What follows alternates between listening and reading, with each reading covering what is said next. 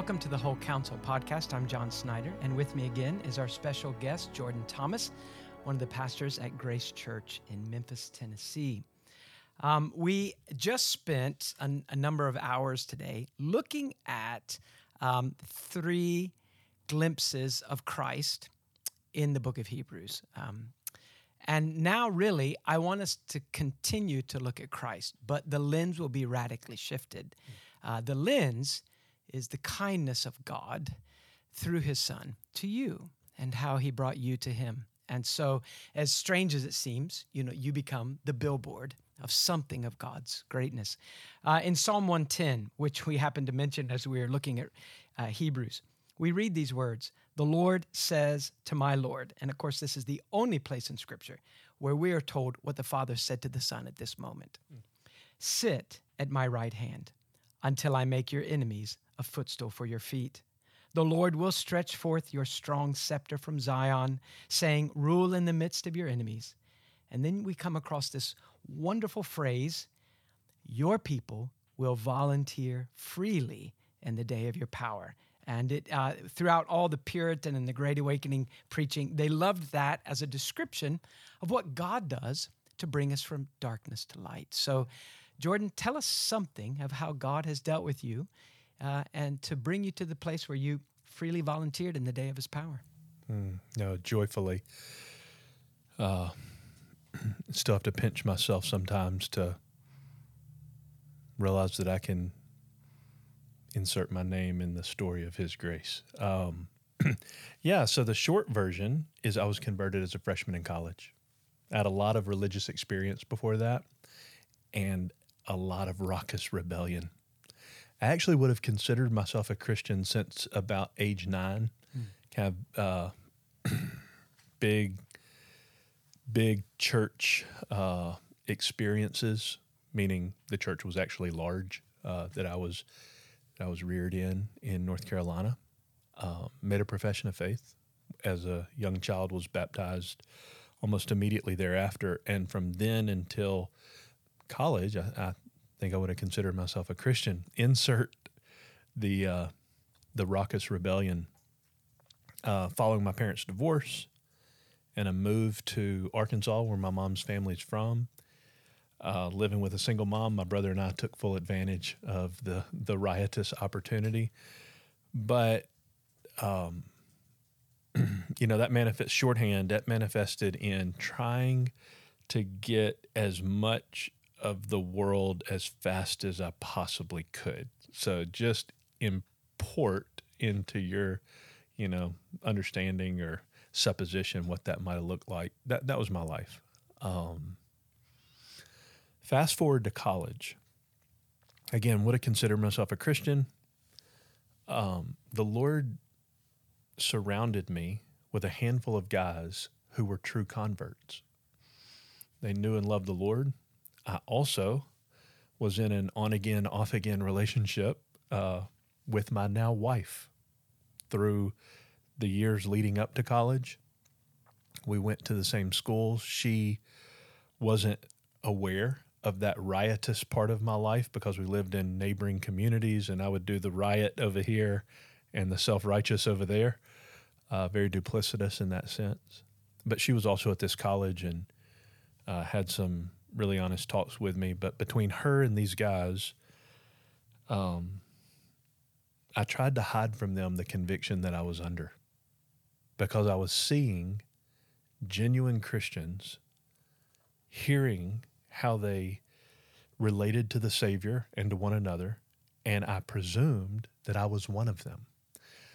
So just to fast forward and expedite the story, several of them challenged me to go figure, read the Bible. So I did. As a freshman in college, I started probably September of my freshman year, 95. Read through the New Testament. By the time I got to the second semester, January, February, early March, it was terrifying because the one thing was very apparent to me. The Jesus in this book and the Jesus that I knew were two very different Jesuses. And as I continued to work my way through Scripture, I would say around March of my freshman year of college, the Lord made me new. And I often refer to a Spurgeon line when he was referencing his conversion story. He said, either I've changed or the whole world has changed, but something's different. You know? So, March of my freshman year, I'd heard plenty of fiery sermons, but the Lord brought me to a place of decisive and unignorable conviction of sin and staggering awareness of Christ's sacrificial love for me. And so I felt like a man in the desert, parched, being handed an ice-cold glass of water that the Lord would volunteer freely in the day of his power. I mean, what fool wouldn't throw themselves into the arms of such a wonderful Redeemer? Yeah, I mentioned I was reading through the New Testament and came under this heavy conviction, but there were several passages that just became haunting, gripping, and it was the Holy Spirit's dealing with my soul. One such passage was a familiar parable in Matthew. It's in Matthew 13, the parable of the wheat and the tares. But to summarize, Matthew 13, 24-30, it's possible to have some externals, the comparison to the unconverted, the tare, that look like the genuine article, in the passage, the wheat. So externally look largely the same, let them grow together because nobody can tell from the outside the difference. You know, the Lord will sort it out at the end. And the real difference is what's on the inside. So where the wheat has the kernel, the Christian has Christ within. I had a Christ out here.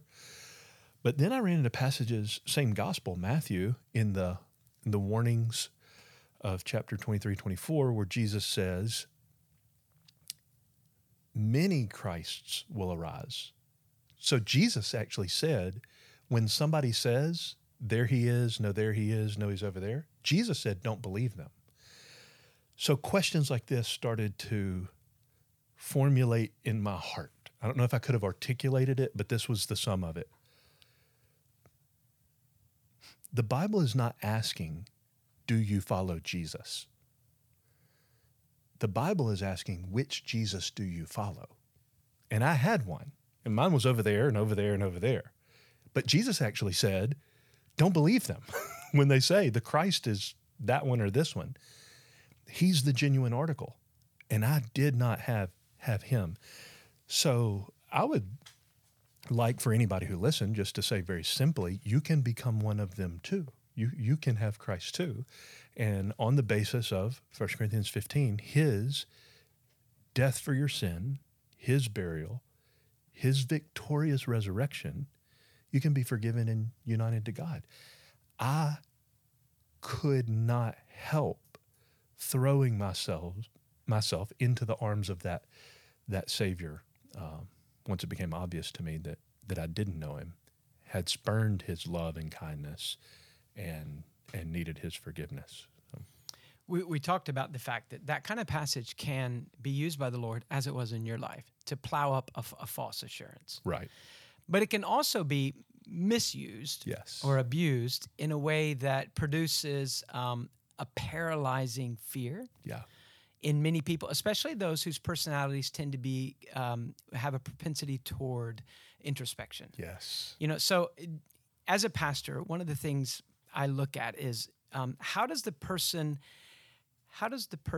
you know, interact with all things in their life? I mean, do they basically doubt themselves in every area? If they do, I fully expect that even in Christianity, yeah, that will be an occasional struggle. Yeah. If a person is super confident and capable in every area of life, but then when you talk to them about Christ, they get unnerved. That concerns me. Yeah. One thing we would advise, I think, both of us, for our own souls, how do you apply the medicine of Christ to your own soul and to others, is that if the Bible pricks the heart and in a way that, you know, deeply bothers you and creates a fear, you know, a question even, The answer is do not hide from God as Adam and Eve did in their sin. Wait, God, I'll fix this, then I'll come back. Do not lay down in this kind of paralyzing, proud despair, but let even the most fearful questions drive you to Christ, to his cross, and to say to him, you are the answer, whether I'm coming to you for the 1,000th time or this is the very first time. Yeah. You know, there is no other place to go. Yeah. No. Well said. Yeah. And if the heart does that, God will not let you miss assurance and all the other sweet byproducts, you know, by focusing on his son. Yeah. Well said. He wants us to know him more than we want to know him. Yeah. So you keep coming to Christ. Then Jesus actually promised, those who come to me, I will not cast out. Right. The Father gave them to me. I'm going to raise them up on the last day. Yeah. So just keep coming to Christ. Yeah. Yeah. That's good. Now, Jordan, you mentioned some peers in college that were really helpful in pointing you to Christ. Their lives sparked some questions, you know, wonderful picture of how God uses the simple obedience and the happiness of every believer. But I know that you also had an older believer really invest himself in you. So tell us about him. Gladly. This is God's great kindness. So I mentioned I was converted around March of my freshman year of college. Well, you know how college semesters work. That means it was about halfway through the second semester of my first year of college. Well, 2 months later, the semester ends in May. And I go home about two and a half months later, and I go to tell my now father-in-law, who I regard as an eminently godly man. I go to talk to him about all these great things God's doing in my life and my newfound conversion. And I'm just thrilled. I'm like a kid in a candy store. Well, I walk into his office. He was serving as a pastor at a local church. And there's a man who I had not met discipling him. And for me, that's a conundrum. Like, how does the most godly person possible get help by anybody? And this other guy, Clyde Cranford, was actually walking my now father-in-law through the Sermon on the Mount. And I said, may I stay? May I just be part of this? And Clyde said, if you don't say anything. So I sat on the love seat that was in the corner of the office and just listened. And for an hour and a half, they were in the Beatitudes. I was blown away. And Clyde, to your question, a few weeks later, I kept showing up. I came back the next time. I didn't say anything. I didn't want to get kicked out, you know, go sent to the principal's office and not get to hear the things that were benefiting me. And after a few times, you know, Clyde and I had developed a little bit of a relationship. He asked if, you know, if the two of us could spend a little time together. Well, hindsight 2020, I realized I was so rough around the edges, and he could see that very obviously that I needed some help. So what Clyde would do, with guys like Steve, he did more so with guys like me, young men. He would just pour his life into them. And I know he poured his life into you in a lot of ways. But he would typically spend a year or year and a half with a guy. Mm-hmm. But I was so jacked up that he took me for about the last 5 years of his life. Yeah. Now, the funny thing is that I don't know, when was this? Do you remember what year is this? That would have been May 96. Okay, so, right. So I lived with Clyde I actually moved in with him because I was going to seminary and hadn't gotten married yet. So for about a year and a half period. So Clyde, or maybe a year, I can't remember. I'm terrible with years. So years before that, when I was in West Memphis, Arkansas, in the middle of college, realizing that I was a fraud. You know, that I too looked back at age 9 at a prayer I prayed. You know, you're in one of those services where they say to the kids, do you want to be on the devil's team or God's team? Who wants to join God's team? Well, you don't want to be the only kid saying, I'm going to stay in my seat because I want the devil's team. Right. You know? So you go forward. Spiritual malpractice, brother. I've just got to say it. So many churches do it, and you may get, you know, snarky comments because I said that, but you can blame me. Yeah. So 11 years later, it became apparent that for 11 years, my religion only was religious when it benefited me. And, you know, But it was through a series of very selfish choices that I saw myself. And Clyde had already been kind to me in spite of the way I acted at church. And I went to him and spent a weekend with him. And it was him talking to me about the cross that led to conversion. And then, you know, maybe months after that, he asked, would you be willing to be discipled? And I thought I was the most privileged person on the planet because Clyde really was extraordinary. Yeah. So one of the funny things was we would get reports on each other. Now, back then you got called PJ. Yeah. Yeah. So he would say, I've been talking to PJ. And then years later, you're like, yeah, Clyde told me about you. I'm like, what? A lot about you. No. He did. No, you know, to find out, he told us the same thing about each other, that how many years you took off his life. Mm-hmm. And then I think he was telling you how many years I took off. Yeah.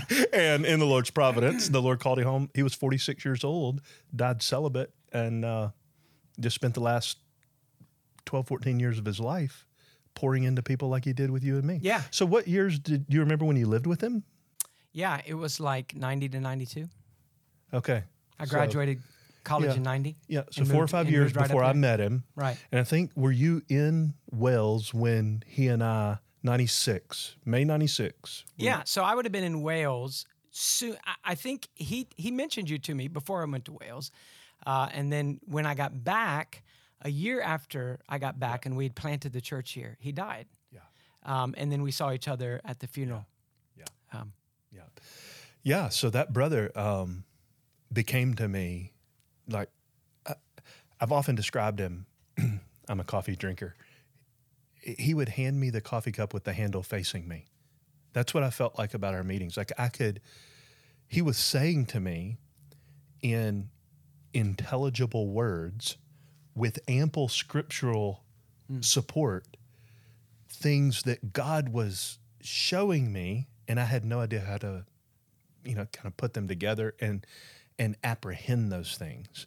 And so I remember one thing he said to me early. He gave me Tozer, Knowledge of the Holy, and he wrote a little note in the inside cover, and he said, it was a subtle rebuke, which Clyde wasn't usually subtle. I have many rebukes in my front of my books. Yeah. Dear John, happy birthday, and then the bomb, and then he bombed you. So he's usually not subtle in his rebuke. He's usually very, very open. But in this one, cover of the Knowledge of the Holy, I'm 6 months into the faith, and he said, "This little book helped me to realize that I wasn't nearly as acquainted with the God that I thought I knew so well." P.S.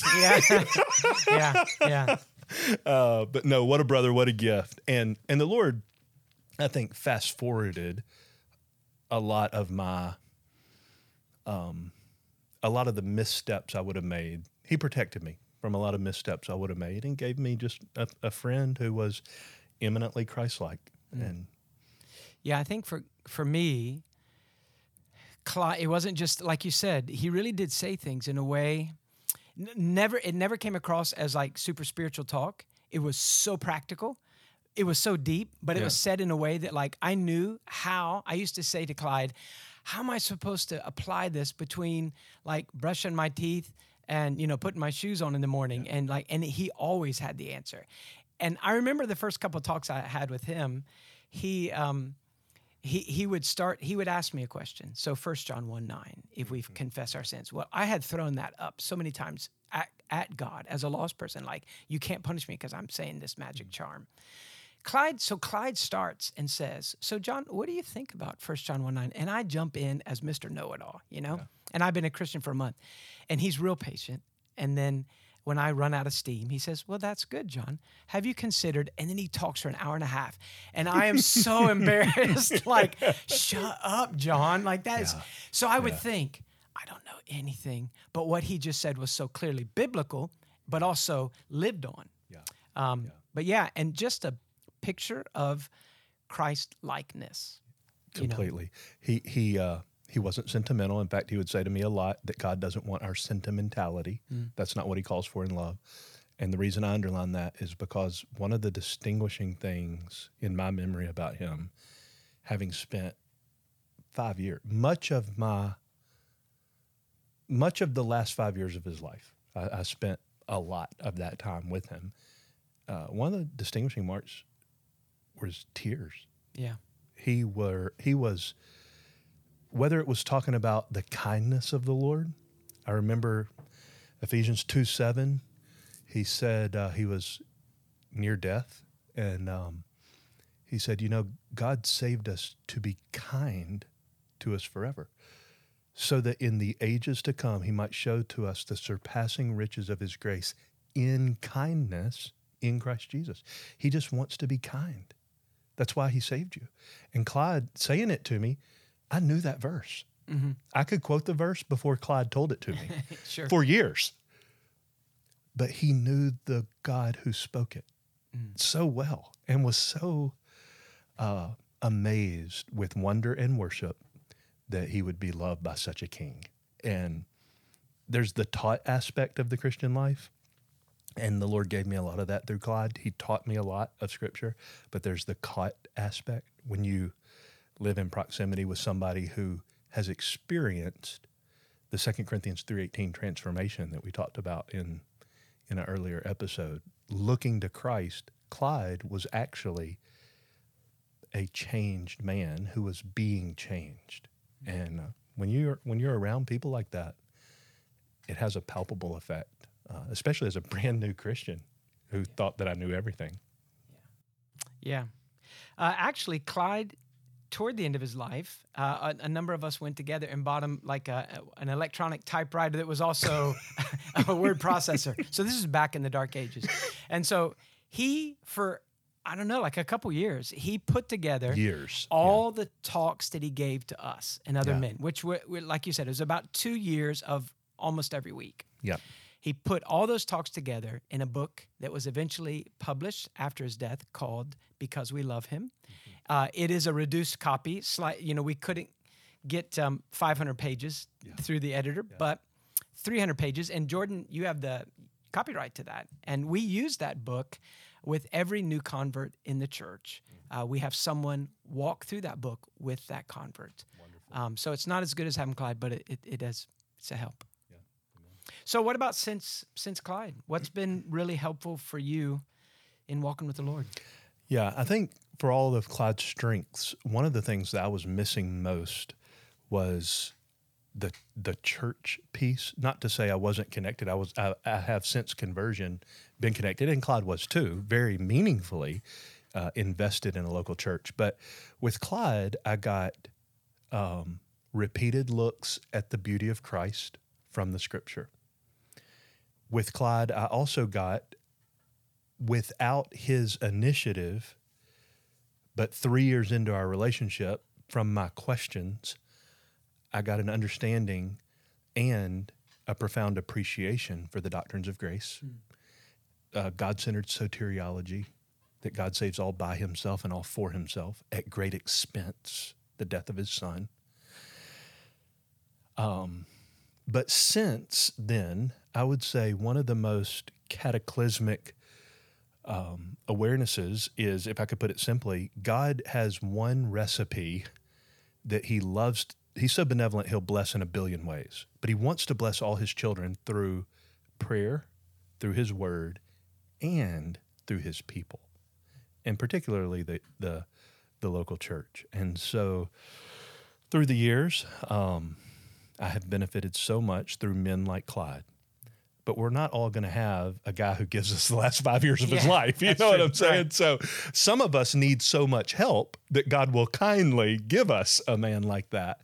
But the ordinary means of grace that God intends for all of his people to enjoy. And I would say I have also tasted through the church the kindnesses of the Lord that I experienced in a relationship like with Clyde, coming in manifold ways. So since then, Ephesians 3 comes to mind. The last verse after the he can do immeasurably more than all we ask or imagine, which follows one of the most breathtaking prayers in the Bible, to be filled with all the fullness of God, to know the unknowable love of Christ, that he would dwell in your heart through faith. He's the king from whom the father from whom every family in heaven on earth. I mean, it's just, this prayer is amazing at the end of Ephesians 3. And then it says, God can do more than that.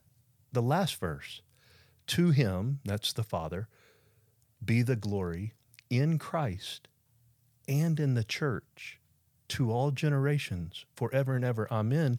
And I don't want to go back to English class. I didn't do very well in it myself, but it's a literary parallel.